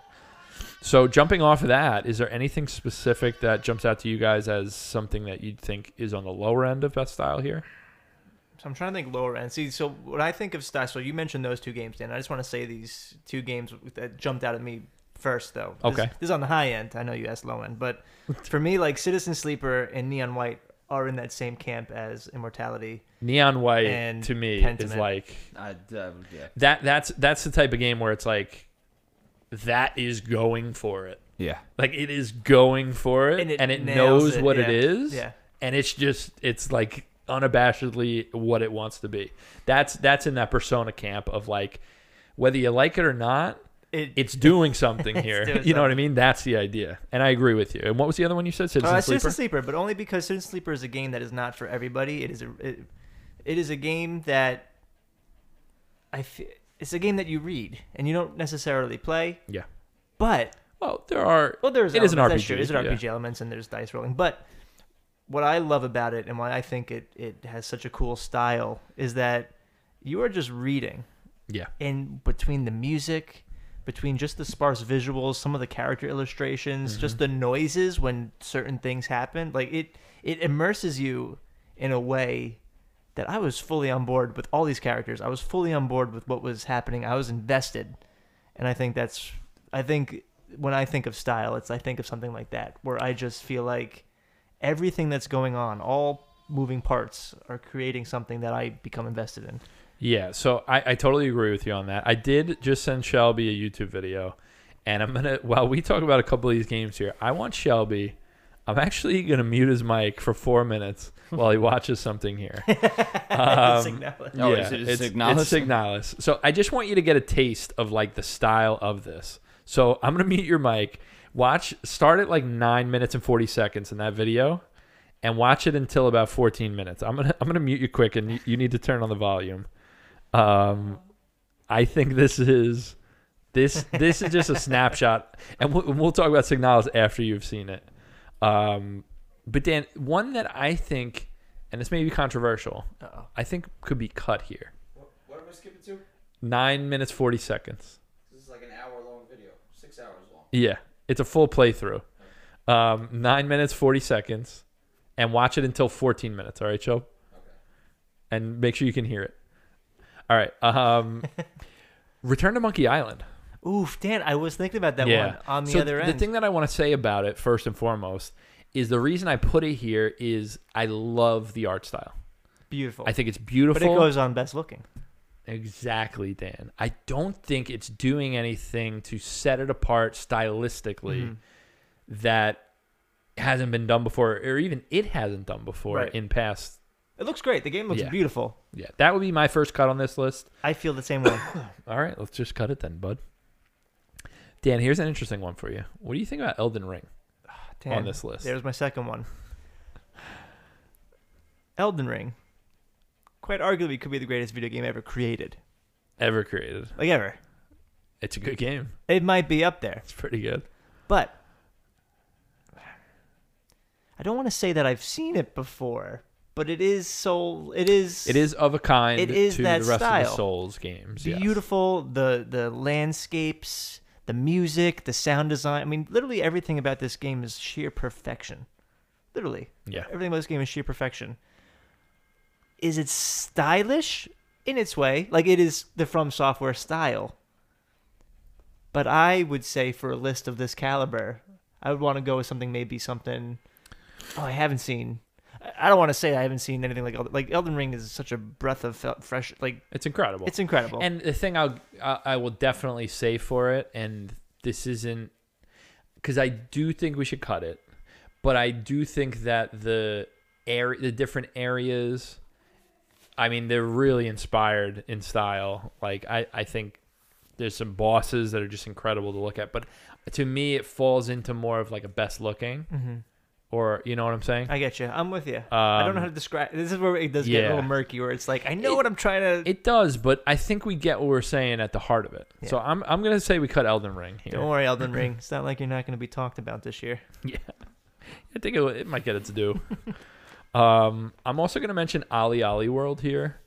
It's a game that I really like and I really, really respect the style of. It is beautiful. It is interesting. The way the music is with the gameplay Yeah. and the colors, like it is just a, such a nice, fun, stylish game. But there are games on here that I like more and I like the style of more Fair. that I just don't think it's really going to hang here. That's the biggest thing that I have for that. Um, any other jump out at you, Dan? Well, I wanted to ask you about Case of the Golden Idol because it's the only one that I'm not familiar with. Yeah, Even so if I haven't, actually, I think I played all these. do be- me a favor, Google Google some like screenshots of Case of the Golden Idol just so you can see what the art style is like. So there's not a lot of like motion in it. In fact, every three cases, let's say like chapters, there is like one cinematic that goes into it that is like uh Okay. Oh, that guy's on fire. yeah, it's pretty intense. I love the style of it. I love the art style of it. It's very it kind of reminds me of Card Shark in a way. Mm, just scarier looking. Definitely scarier. Um I think this really nails its style. I think it's really really good. But I agree I, I do not think this is going to be a top 3 out of this list. Uh, but I really really like its style. So I, I think we can cut it here, Dan. I, it I think it's just such a strong category this year It is. that I I'm gonna have a hard time fighting for that in top three. what do you think about Cult of the Lamb? That's the next one I'm looking at. Yeah, Cult of the Lamb Yeah. looks great though. Like eh, something about Cult of the Lamb is there's something very special about it, and I know that feelings about it towards the end. I know you weren't particularly. It started to get a little repetitive and stale, but still, that that doesn't affect this category. Sure. I do feel like for all of its its beautiful design and and, and sound and, and all this stuff, I just don't know if it hangs with all the styles Yeah, that are on here. I, I don't disagree with you, but I do. I know Shelby played a lot of that, so we're gonna wait for him. He's probably almost done with the Oh, video yeah. over there. Where you at? Almost 14 minutes. Or 14, yeah. 14's the end. Then you might you might be done there. He's Shelby. watching. He's watching all six hours. He's like, wait, I still got 14 five minutes. and a half hours. 13, 14. All right, I'm gonna unmute you. So right off the bat, Shelb, what do you think of that? How many languages are is, is it game in? Tell me that style is not pretty. no, it's incredible. awesome. It's incredible. I And that's an intro to the game. That's like a, So it's not the intro. You Oh, you okay. play before that, and then all of a sudden you come across that scene, and it just plays out. Right. That game has a it is special in its style, in my opinion. Like Right. that is one that I will not want to cut yet because I think it has a chance to be up there. Okay. Um, All right. But- what, what I missed? here? so we we made a few cuts, but the biggest thing is we were just talking about Cult of the Lamb. right. Do you think it's going to be top three? No. Um, I I like yeah. the style of that game. Right. I think it works really well in like what it's trying to do as like, oh, this is your cult and Mhm. like all the the the way they do the rituals and the animation is really really good. I think the music works really well with it. I think it has a very good style. It's pretty strong here. But I think this year was just like kind of really good for Yeah. like stylish games that to me it's not a top 3, but I, I don't want to be the only one that says that. No, I agree. I mean, loved it definitely. Uh, it's just uh, like literally when it's listed underneath neon white, it's like neon Yeah. white's the only thing I could think of right now. Mhm. Um, of, the, of the games that I've played. That is Yeah. that is a stylish game. Neon White's a very, very high on my list for this. Let's cut Cult of the Lamb. I don't think it's going to make it. Um, Dan, what do you think about Norco here? Because I love the style of Norco. I think Norco, the style, the sound design, the politics behind it, it all meshes super well. Norco is a scary freaking game, Yeah. and it doesn't. It means to be, but it, the way that it intersplices like comedy and Yeah. and and just And really des- destitute, yeah, and like yeah. literal like oh, there's hypodermic needles right on the floor. That's great. Yeah. Um, I love the style of Norco. I think it's really good. It is unsettling to the Yeah. max, and I. Are you suggesting to cut it? No, I was gonna say it. I think it could possibly be a top three here. Um, but again, it is going up against some real juggernauts here. Uh, but I just wanted to know where you stood on it. I think what makes it so great is the character animations. yeah, I think fantastic. those moments, and again, it's all unsettling. There's nothing about it that ever makes you feel safe, and I think Mhm. that all has to do with the style. And just think about like the the big shots of like a oil refinery Yeah. Set against like a fiery night sky. Like there's just Yeah. so much amazing imagery Mhm. that ties in so well with like the style of writing. Like Right. to me, I think it's really really strong here. And like even with like the pixelated quality, we mentioned this when we talked about Uria last year. Yeah, yeah. like when things are pixelated and you're showing me blood like Yeah. you meant to put that blood there Oh, and, it, yeah. and it freaks me out Nothing's a mistake. it freaks me out even more i think norco's got an incredible style I think it's really good. and i don't know if it's because i love that game so much and i love the story hmm but i just i think it goes hand in hand I think it just meshes so well. Yeah. Like that's what the style is here. yeah And that's also another really really strong one for me is Sifu.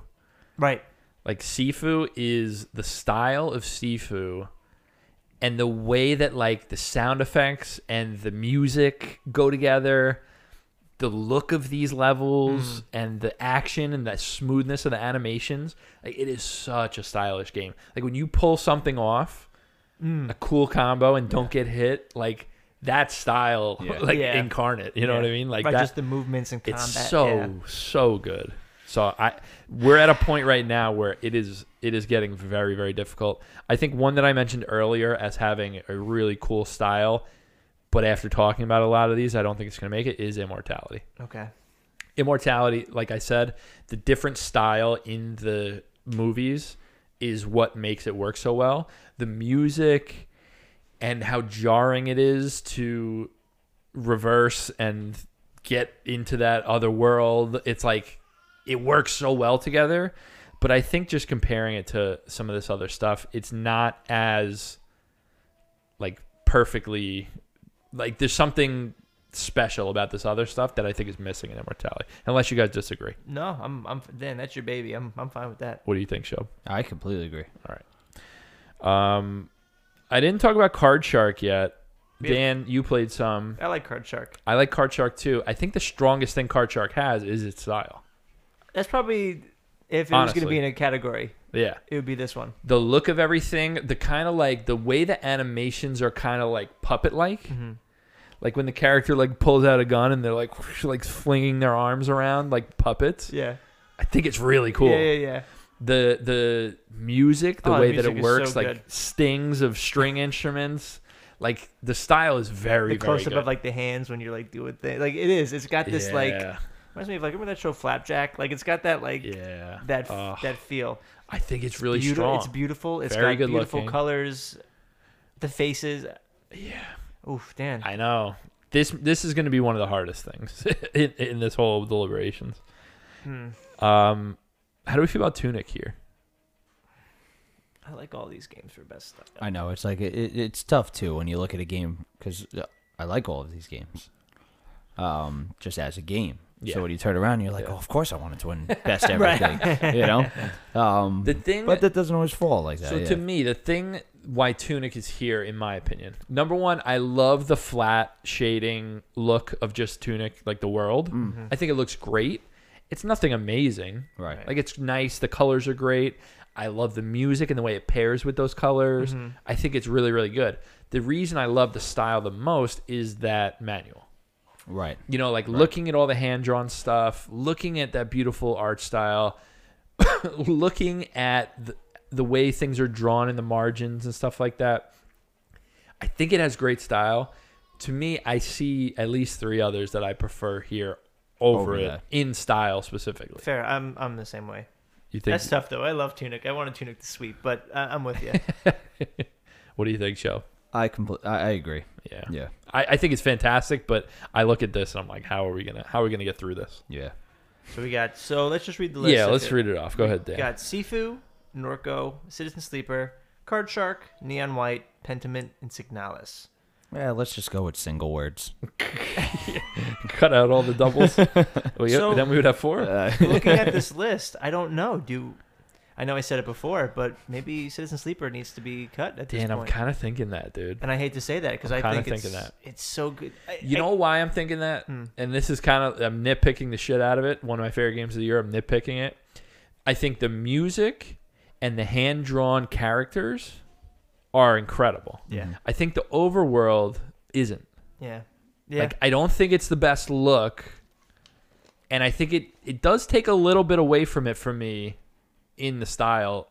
It kind of doesn't mesh with what you're seeing and imagining in your brain. right. You know, it's a little bit like lower fidelity. Like I don't know, there's something about it that's not quite a perfect Mhm. match. And again, I'm nitpicking the shit out of it. Yeah, I think it's the one to be cut. This is a game that I love, but I do think I do think it's it's the one I would cut out of these.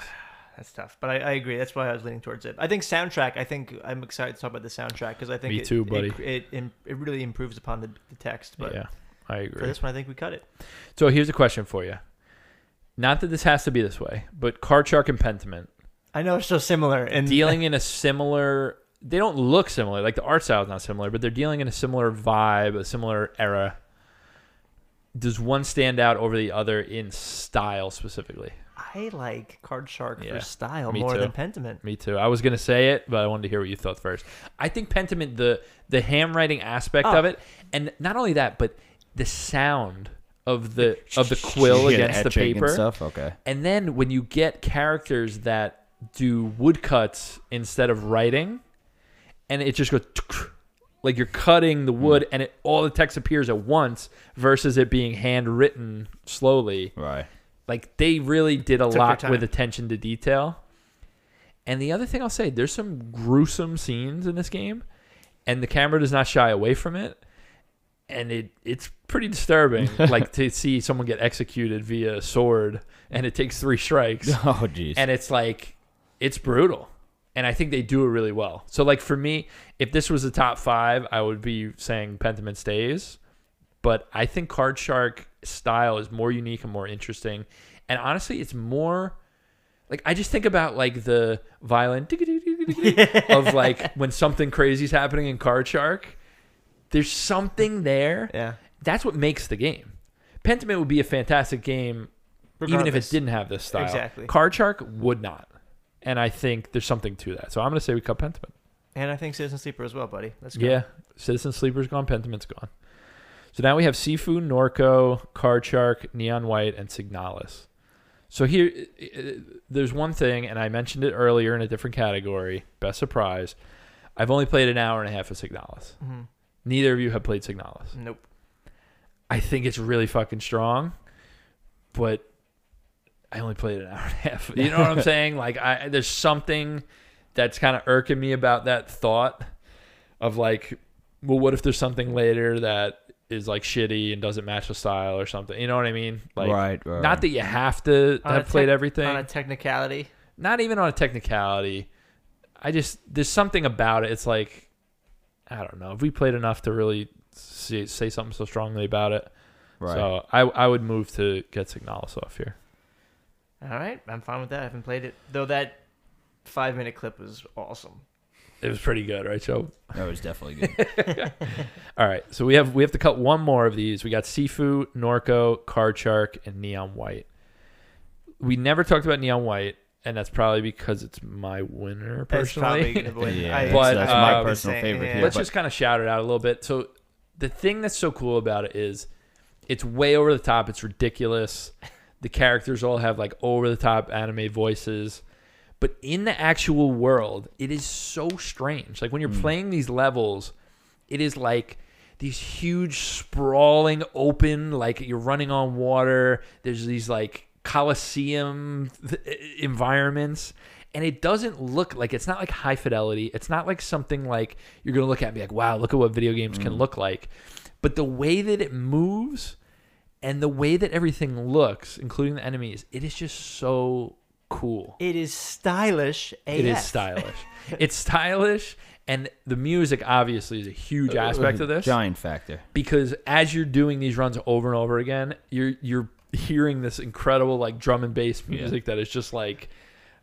Uh, I, I I love love love the style of it, and then even like when it's like level clear, and it and it like he does like a flip, and it's like sh- like sl- Yeah. it's just so ridiculous, like a knowing kind of silly that works. You know what I mean? Like hundred percent. I love the style of this game. To me, I think it's definitely top three, if not the winner. I, I mean, I think we've agreed. I think the Neon White's the winner. I would say it is. But what's top three? we do need to cut one. At this point, after all we've talked about, I think Shark needs to be top three. I think Card Shark is top three, and I think Norco might be the one that that leaves. Norco over Sifu. That leaves. I I think. So. I think it's tough. I uh, I mean, I didn't play Norco, Yeah. um, so I can't account for it. It is definitely. I mean, all these games are a little bit different. The only difference being that Sifu and Neon White have that fast-paced action Yeah. style together. That's what they share. Sifu's animations are such a strong part of this Yeah, category. so you know what. I mean? Like Yeah. even Just- just like hitting off the wall and hitting Yeah. somebody or kicking a chair. It's so- like Yeah. it's so smooth. That, that it first really hallway is. scene in particular, just Yeah. just that alone, Oh, like The Old camera Boy? angle changes. yeah, it gives it style points. yeah. It's really good. But dude, I'm telling you, Norco. The thing about Norco is, I've never like I don't know. Definitely not this year. This puts you in a place. Hmm. Like you feel like you're in that place. It's oppressive. You do. You like feel like you're, smothered in feeling it. You're hearing cars driving by. You're like it, it's the soundscape and what you're seeing on the screen marry so well together. It is like I don't know, man. It's really, really good here. Really, really good. So Card Shark and Neon White are locks. It's Coin flip. Norco is Sifu. No, I'm willing to say it's Sifu. I, I there's something very special about Sifu and the way it moves and Hmm. looks, and that third boss fight, second phase. Oh yeah. We'll get- where yeah. it flips and all of a sudden the person becomes like a ninja instead of this like you know uh, I- that scene where you walk Is- through the museum It's a and you snow- walk yeah. across and it's all snowy and there's a Mhm. flute playing and stuff and then and then the drum kicks in That's one of the best moments of the year. yeah dude i i think it's sifu oh norco not making best style that's crazy That's tough. That is crazy and do we agree neon white I think Neon White's the winner here. Hundred percent. I think it is. All right, guys, we have another category down. That is best style. Neon White, congratulations, best style of 2022, with runners up Sifu and Card Shark. Right. Damn, that's good. All right, our last category of the episode, we have best boss fight. Mouse. Uh, Shelby, why don't you read some of these? I know it's. I know it's a lot. Oh, so- that's all right. I'm gonna get so many of these Elden Ring names wrong. Uh, all right. Kuroki, the artist from Sifu. Yang, the leader from Sifu. I'm. You know, here's how I'm gonna do it. I'm gonna do from Sifu those two. From Elden Ring, Margit the Fell Omen, Godrick the Grafted, Spirit Caller Snail, Rennala, Queen of the Full Moon, Astel, Natural Born of the Void, Starscourge, uh, Radahn, You're doing a great job. full grown falling star beast. This is absurd, these names. uh, Mohg, Lord of Blood, Malenia, Blade of Miquella, Dragon Lord, Placidusax, Nailed it. Yeah, all right. Maliketh, the Black Blade, Radagon of the Golden Order, Elden Beast, Sir Gideon Ofnir, the All Knowing, and I believe that's it from That's Elden Ring. That's Elden Ring. All right. Uh, from Only Tunic, the Librarian, from Rogue Legacy 2, Estuary Enoch, uh, from Cuphead, the Last Delicious Course, or the Delicious Last Course, pardon. Angel and Demon, Glumstone the Giant, Mortimer Freeze, Chef Saltbaker, Esther Winchester, and from God of War Ragnarok, Thor and Garm. Thank you, God of War. Thank you, being God of. War. Thor and Garth. Oh, good list of bosses. Obviously, uh, when, whenever a Souls game comes out, you're gonna have a lot of Lot them. of Oh, bosses. yeah, I mean, notorious. Uh, but this is every year. So we need to, in my opinion, we need to whittle down the ones that have a lot. Not that we need to get it down to one, but we should Right, get it right, down to like three or four. Fair. Well, I think start whittling down Elden Ring, but if you Yeah. feel like you're whittling one down where you're like, yeah, but it's better than this one from Cuphead. Yeah. You know? So- Exactly, exactly. so um, let's start there. Um, Dan, any jump out to you? Because for me, right off the bat, I think full grown Falling Star Beast, it may be unique to me. Mhm. I did that area. Uh, what is it? Mount. Oh, but uh, Gellum, uh, Yeah, Guineer. you remember all like these that. names? You can't remember the Yeah, damn name of the mountain? Well, it's, Uh, so that area, I think I did a little underleveled.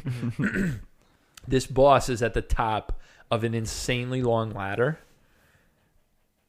There is a way to jump up with your horse and oh, and right, shortcut, exactly. But it's at the top of this huge thing, and it's just sitting in a crater.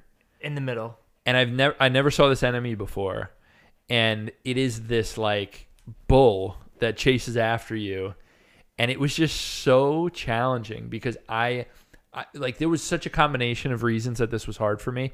I I was using a bladed weapon and it's like only weak to blunt weapons. Like I was just like everything was against me. So it was so epic when I beat this boss. I don't think there's anything really to write home about compared to a lot of these guys. So I do think we cut it, but I did want to just leave it on there to shout it out. Yeah, but that's what that's what makes this game great, and what Mhm. makes these sorts of games great is that it is those like little bits of like, oh god, how do I beat this thing? Yeah. Mount Gelmir. Gelmir. Galmier, okay. We- I was close. Mm. Um, so let me just say, there's two types of Elden Ring bosses. It's The e- hard and the harder? it's either I love the way this boss looks and its moves are, Mhm. Or this fight is challenging and fun. right. Sometimes it's both, but I'm thinking of Starscourge Radahn specifically when I say that is not necessarily the most fun fight. No, but it is a spectacle. It is such a spectacle. You are running up this beach and you're summoning all of these people to fight this gigantic guy. On a very tiny horse. He's riding this tiny horse and he's killing your friends constantly. And you're running around dodging crazy stuff and reviving them and reviving them and fighting them. It was such a cool hmm. spectacle. I don't think it's one of the best fights. No, I do but really I, like But it. I know what you mean, and I think I could pick a few other bosses off, off here where it's like the same way, where it's like this is a spectacle. This Yeah. is cool to look at. yeah. I don't know how you feel about Rennala. I feel like that's how I feel with Rennala, where it's Dan. like you're, you know, you go to this. Oh. It reminds me of you know in Bloodborne with Rom. You go to this like Yes. lakeside like pool. It's dark. There's the beautiful blue moon. She's Yep. got this staff and she's throwing these. Well, that's the second phase. This is what's cool about this fight. In the first phase, you're just fighting in her library, Bro, oh, I'm sorry. and she's in. Right. She's getting into the cocoon and Right. out of the cocoon, and she's summoning all these like weird little like scholars Clones, it's- that are like throwing little magic at you. They're easy to kill, easy to dodge, but you're just focusing on her, and then boom, halfway through. She jumps to where you're on this lake, and it's this huge moon, and it's such a cool, It's beautiful to look awesome, at. awesome awesome thing beautiful. but it's not the most exciting fight. So that's why I think we cut we cut those two. we're cutting Radahn and we're cutting Rennala. Um, so there are some that have both, and to me, Malenia, Blade of Miquella, of course. In case you ever forgot, she every time she kills you, she says, "I am Malenia, Blade of Miquella." Uh, and I've heard that many times. She has. I probably heard them five times more than you did. she has such an epic, incredible setup such a cool entrance, and especially in the second phase, incredible. But she's also just the hardest boss in the game. But like never. What I love about these games is that it's never hard. Uh, some people might disagree, but it's never hard. Some people would disagree. Where I felt like it was never hard enough that I was like, ah, I can't beat her. It was always ah, well, I dodged too quickly, or Mhm. ah, I, I went in for an extra hit when I should have. But what about no, no, no, no. You blame the controller. What are you talking about? But what about the whatever it's called, Iron Swan or whatever it is? That one move. Oh no, Oh, and she waterfowl waterfowl dance where she goes from across. She goes up in the air and then it's a million blades, and you have to either dodge them or block them or somehow last out, and that's like an auto kill. Yeah, it sucks. It's hard. It sucks. I definitely want to keep her at least for now. I have a. fe- I mean, I. One of the most memorable bosses of, of the year. And I, I think a lot of it has to do with just like.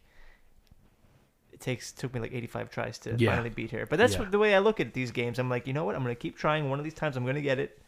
Yeah. I just can only do it in like three time settings. I'm gonna shout out Elden Beast. It's the final boss of the game. Mhm. I don't think it's the best fight. I don't think so either. I really like this again the spectacle. I don't love the fight. In a similar, Radagon, on the other hand, Mm, I think is a fantastic fight, great fight. and I would, I would aim to leave that. What do you think about Dragon Lord Placidusax? So this is one that, in my opinion, has both. It is What a spectacle! insane when you walk into this Shelby, room. you you have to in order to get to Placidusax, you have to go to this and lay down yeah, in like a coffin position, and then you get transported in time. Time reverses, and you're in this coliseum, and this dragon. There's this thing floating in the sky. It looks like an egg, and it opens its wings, and it's a giant dragon. And there's lightning, a storm above it. It's like the craziest shit ever. And then it's a super hard, super fun boss that It is a tough fight. Oh very Oh tough fight, but it's it's so cool because you're like it it has normal attacks where it'll hit you. It has like lightning strikes. It has these like hyper beams coming out of its mouth like Godzilla. Doesn't sound fun at all. It's it goes super like, fun. It goes like out into It the sky. where flies can't- out yeah. into the sky and then And then swoops down at you. hits you. to me, I think that's a contender. That one in Malenia. I think it's a contender. What do you think about Mohg, Lord of Blood? I think Mohg is very good. I think if we were just doing an Elden Ring list, he might be top five. I think overall, I don't think he's going to Oh, make top great and like great area, three. Oh, great fantastic. area, great Fantastic. design. Great friends. He's a great friend, isn't he? I'm Yeah. trying to look these up as we go, so slow down. A little Sorry, bit. too Oh, sorry. fast. No, you're good. Um, there's one that I want to talk about here that might be unique to me, but I thought was really cool, and that's Spirit Caller Snail. That's a good one. Spirit Caller Snail is in a dungeon, and it is what, what happens basically is you walk in, and there's this like spirit warrior, and it is just really tough, and it's kicking the shit out of me, and I'm trying to just get hits in where I can, and I'm realizing that the health bar of the boss is not going down as I'm fighting this guy. like, what is going on here?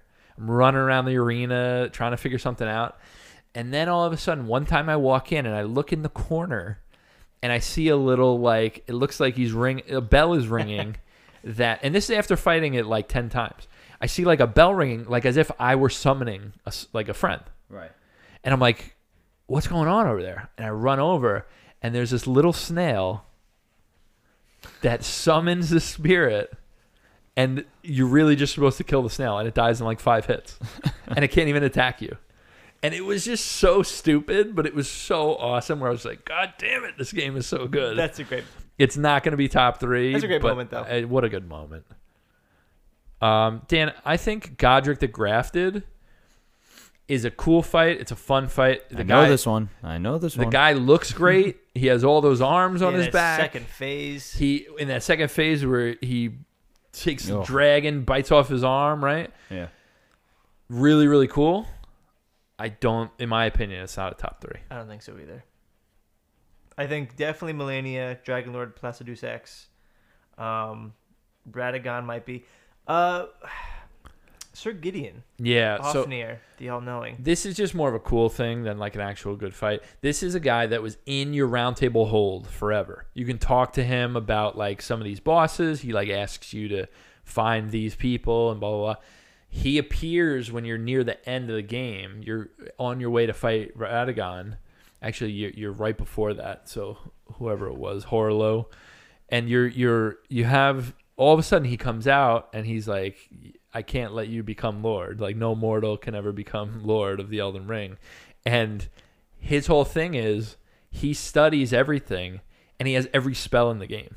So he starts pulling out like all of a sudden he's doing Malenia's like he's getting in the ground and exploding in a flower of rot. He's like doing a Placidus lightning bolt. It's like he has every move. I just love that shit. Yeah, like that yeah, is yeah. such a cool classic video game thing. Mhm. I just loved it. Like it was not the best boss fight. I kind of whooped his ass, but it was just cool to see and a, a fun idea. So I definitely think he could go, but I really, really dug it. What do you think about Maliketh, Dan? I like the fight with Maliketh. That was right after I. That was one of the hardest ones for Yeah, that was tough. It was one of the hardest ones for me. I forget how I. I think I spammed him with like some sort of poison. You did a little rap breath or a Yeah, something, something, like, that. Um, cool fight though. Very very cool Very fight. cool fight. Definitely memorable. I Yeah. don't know. I I think Malenia Placidus Yeah. X. Yeah. Um, but I thought it was a great fight. It was tough. It was tough. Um, Very cool looking. he was with the had the blades too. Oh, but his name is the what is his name? Yeah. Black Full name. Blade. The, The Black, Black Blade. Blade. Yeah, I just remember like the But his whole thing is he coming out. he's the beast yeah. that's in the cathedral or whatever, and then you fight him half that way, and then he jabs the thing to break out the soul, and he is this like lion creature that's just so cool, and This he's, huge mane. he's so fast. Great design. I'd say Great like I think that's like the thing. Like that great boss, to look at. Yeah, that great boss, boss to look at. great, great, great design. And even just the arena too. Like it feels like you're in the Colosseum. Like you're in a Yeah. Coliseum. Oh, it's yeah. very good. Very and cool. the music kicks in, but it's good. I don't know if it's gonna kick. But I don't think so. And then Astel, Natural Born of the Void. Big spider-looking thing with the weird face. yeah, it's freaky. yeah, freaky very looking boss. freaky. Another great design. I- the thing I love about that boss is you come across it in Ranni's quest, like Hmm. near the end, and Oh, that's right. You have to beat. Yeah, you have to, yeah, you do. The thing I love about that boss is he has so many different types of moves.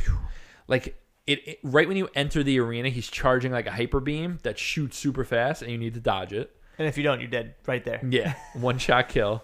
But then it he has like he's just so cool at like he like moves in slow motion and like does these big gas attacks. Like he's a very cool boss. Mhm. But I I think you know we kind of named the ones that are the strongest in my opinion, and I don't think he's gonna make the cut.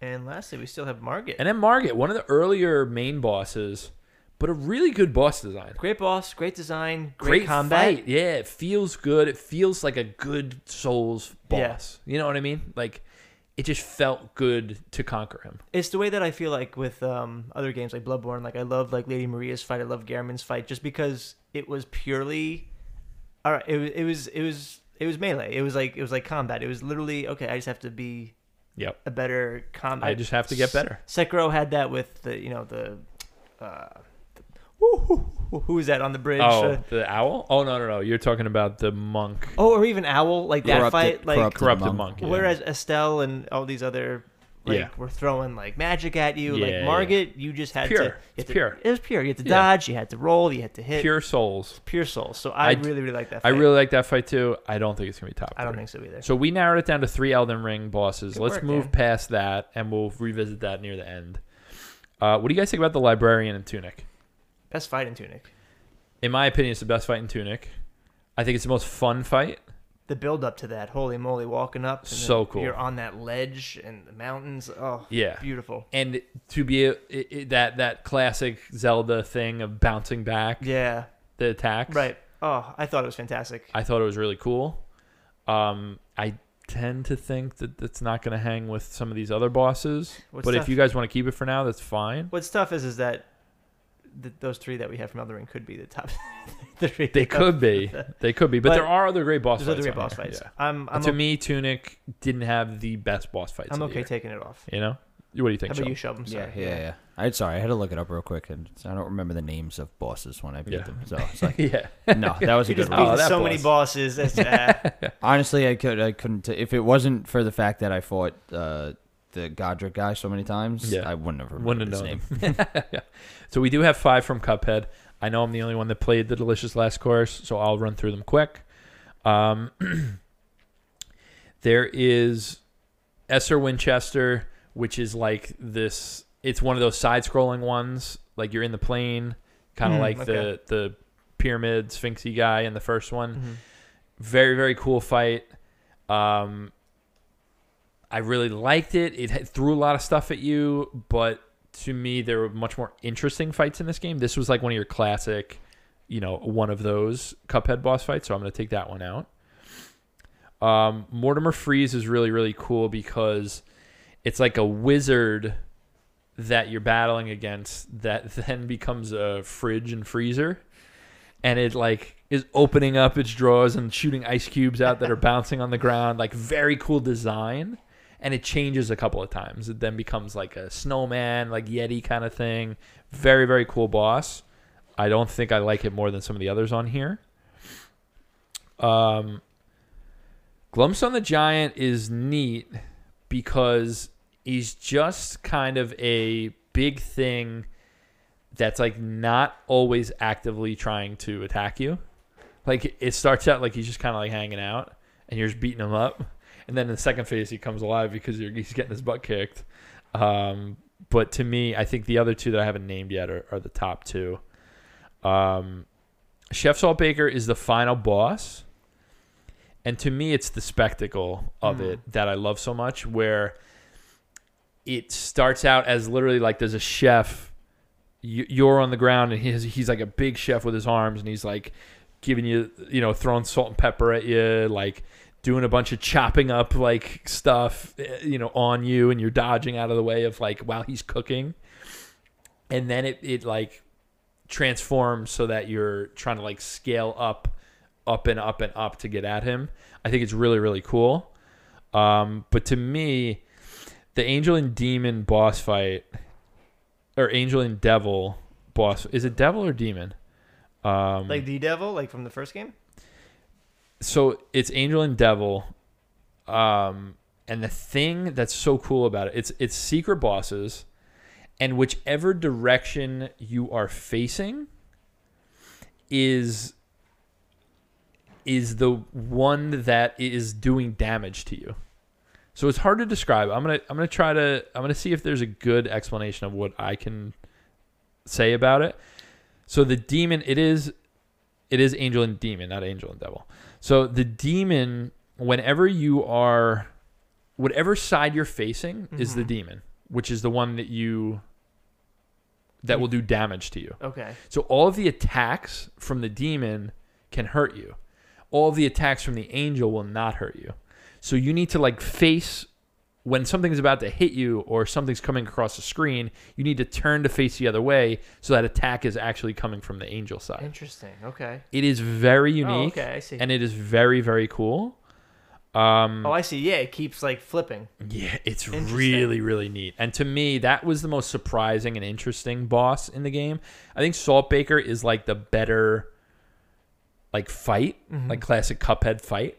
But to me, the Angel and Demon were just like so unique and interesting that that's kind of where I would Cool. lean. So honestly, I only think one of them's gonna make it from there, if any. So I'm gonna I'm gonna do Angel and Demon and cut Chef Salt Baker, even though it was really really cool. Um, and then we have two from Sifu and two from God of War Ragnarok. Um, Sifu obviously big on boss fights. I think any one of the bosses could be on here, but I think these are the two strongest. I, I don't know if you guys agree.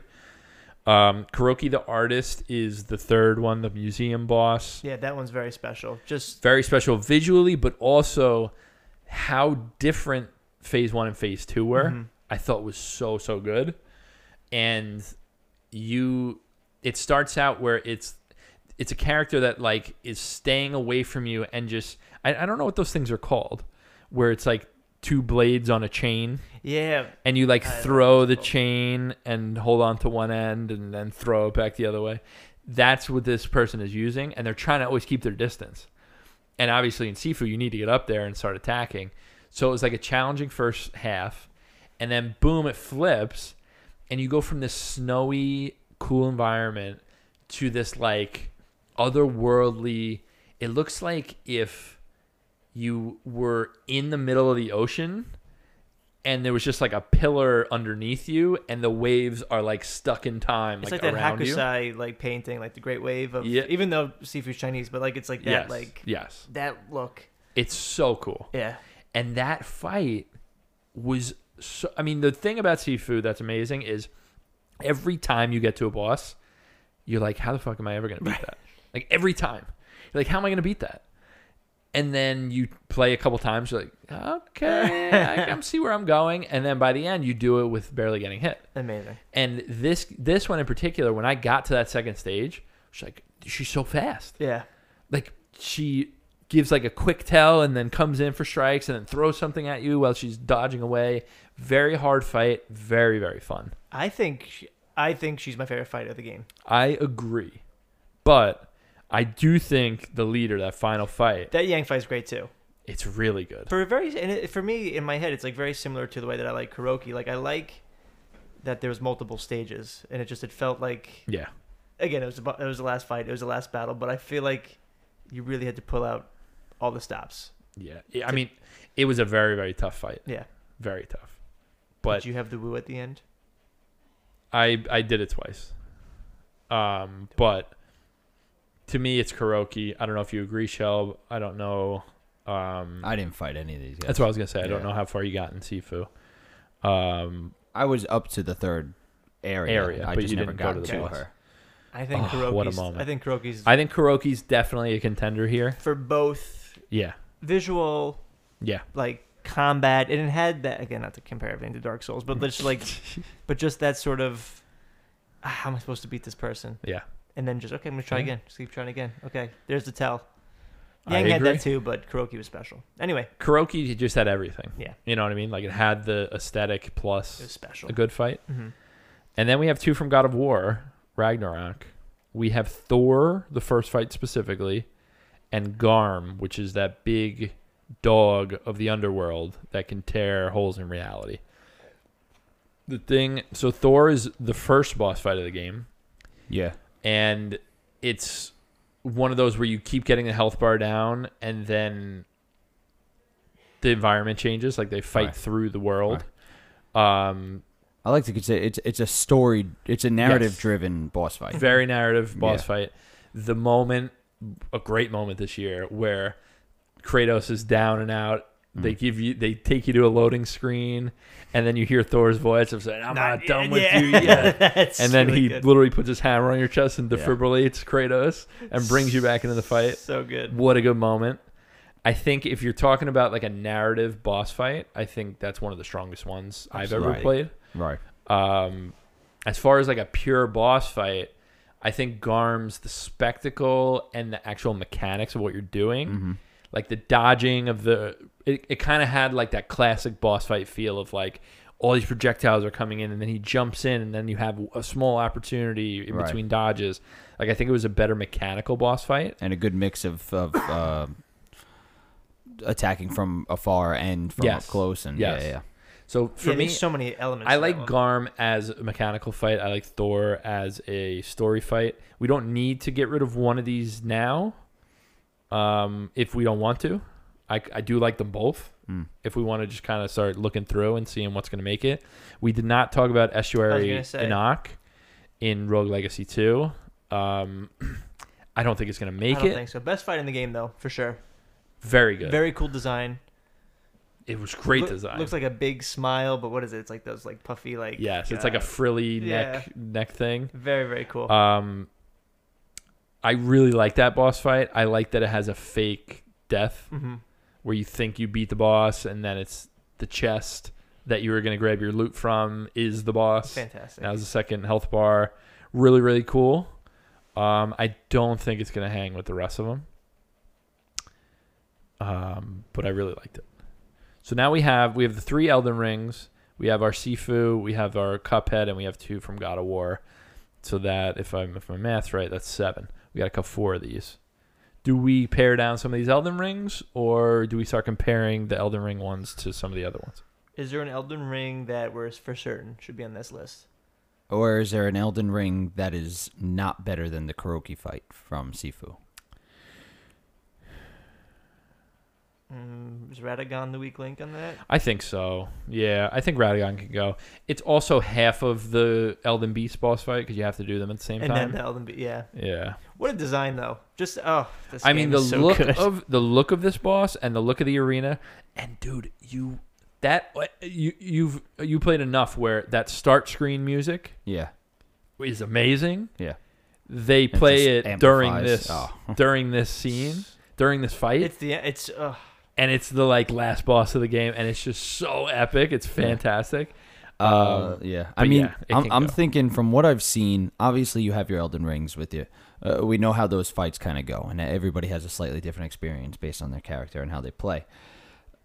I think the Angel and Demon, having just watched it, is is mechanically just so unique It's so cool. and and such a So very cool. very incredible um, boss fight to to tackle. And you have to like break your brain to like figure it out. Right, right, right. Like you have to be like, wait a second, I need to look the other way to do this. Like, it's right, like- and it's, it's like I just watched a playthrough of it, and it seems like It's so absolutely cool. stellar. So I I vote to keep that one. yeah. as somebody who hasn't even played that one. yeah, fair. Um, I'm I'm trying to wrap my head around which God of War fight I liked better. Mm-hmm. It is very tough. Those are both very good. You know, because Thor, the Thor boss fight, obviously spoilers here, has Yeah. that that first encounter with Baldur feel. You know, Totally. from the first game, Mhm. like that's 100 percent what they were going for. And I think the lead up to the fight is just, it was such an incredible scene with Odin, uh, with the four of them. You know, Oh. and it's just that. Fine, I'll do it. Sort of, you know, like Mhm. I think he says that, and then Odin and then says, it like, just happens. Like Don't take too long. Right. That's what he Right. says. And like taps him on the shoulder. I mean, it's just And then it's just- absolutely incredible and goes into this air. like it's so fast paced. It's early on. You're like, oh, holy fuck, I'm fighting Yeah. Thor. What what am I gonna do the here? spectacle, the Oh. spectacle of it all, and then the something we didn't mention when the axe and the and Mjolnir Oh meet God. Oh. and create that frozen lightning bolt, Which sticks around for the whole game, you know. so it's like, so cool. it I think really we got to get rid of Garm. yeah, I mean, I think we gotta get But rid of Garm's Garm. an incredible fight too. But that it is Thor a great fight, fight, is but just I think so. yeah, you you sold me on incredible. that Thor Thematically, it's, fight. it's what a boss fight.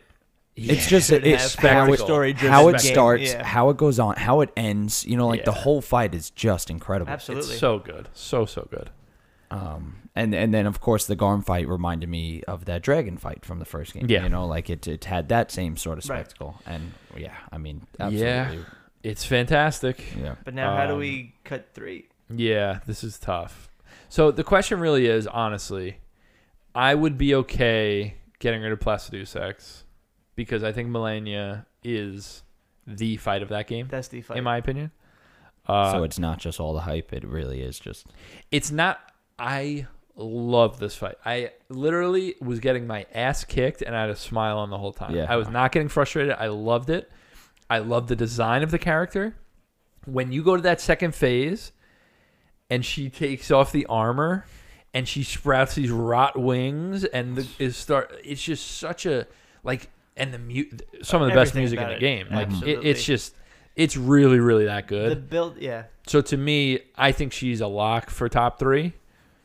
And then we need to make a decision of which of the other three is going to go. So we have Kuroki the artist from Sifu, Malenia Blade of Miquella from Elden Ring, Angel and Demon Cuphead, and Thor from God of War Ragnarok.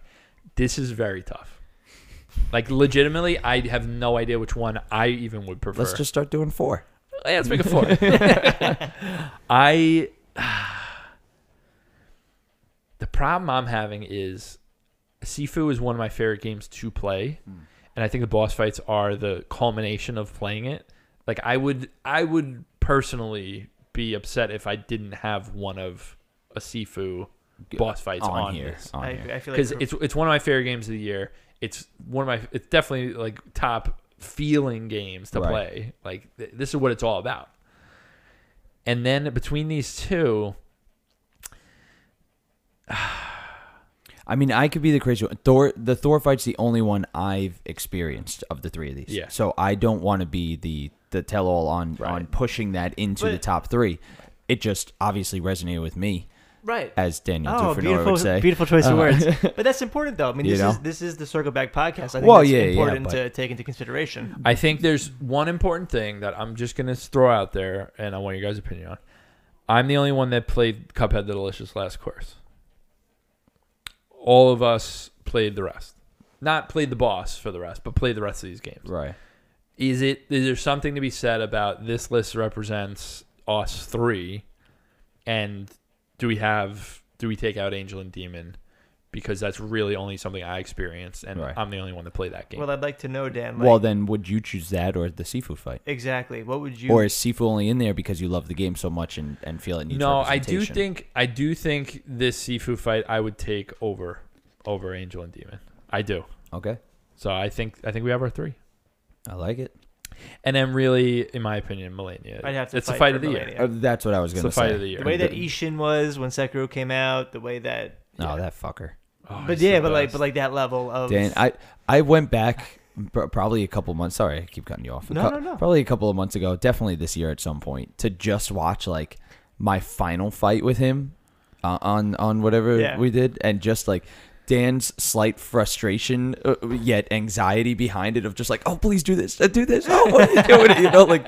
Like listening to him was was is just it's amazing. It's like one of those Uh. moments that I'll go back and watch it every couple of months Yeah. just to experience again. Shelby, those the thing that's the magic of these games. Yes, And that's why like we had what 15 boss fights from Elden Ring because these games have something that Right. other games don't have. right. That's just It's true. and you experienced it with Sekiro. Yes. Mm-hmm. And we did the same thing. We had so many Sekiro bosses on because there's that year. something Yes, to yes. it. the just minute you incredible. figure it out, the minute it clicks, there's nothing more satisfying in a video game.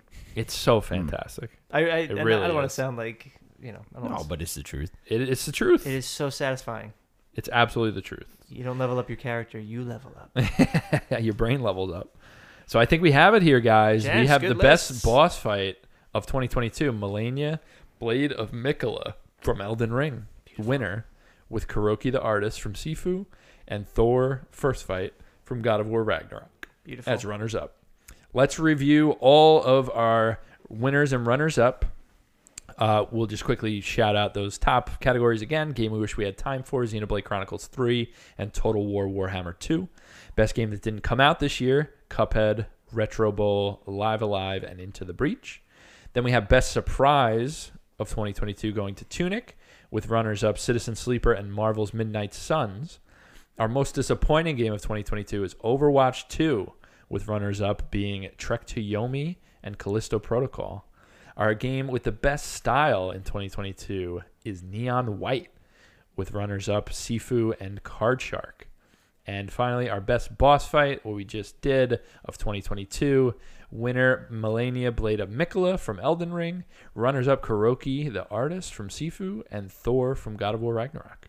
You know what I love about these right now Mm. is that, of course, they're four completely different categories, Yeah. but the only game in the top three for each one that was repeated was Sifu. That had something from two different categories. That's and so it. cool. That that is is cool. really cool. That's That pretty awesome. cool. And I gotta say, guys, and I, and this will be a topic that we touch on in the rest of these. This has been a very good year for games. Oh, it yeah. has. Very, very good year. Oh. Like I look at these lists I and feel I'm like I've like, heard that wow. before. we do say it every year, but I, when, when you go back and compare, Yeah. like there are years that stand out, and to me, this is a year I look at the top ten games and I'm like, this is a standout year, like a Good year. very, very strong year. Love it. Um, but anyway, that wraps this episode All right. of our Circle Back Gaming Ancillary Game of the Year podcast here. We hope that you guys enjoyed. Uh, we'll be back with more shortly. I don't know exactly how we're going to roll these out, so TBD.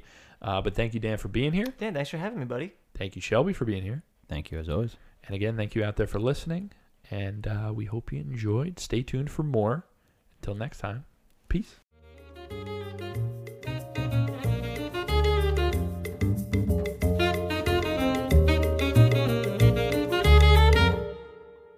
Hey everyone, thanks so much for watching and or listening.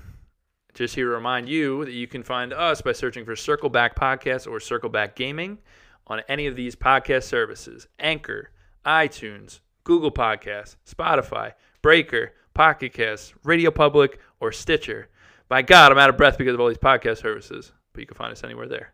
Also, you can find us our video version on YouTube by searching Circle Back Podcast or Circle Back Gaming, uh, and the rest of the videos we do. Thanks, guys.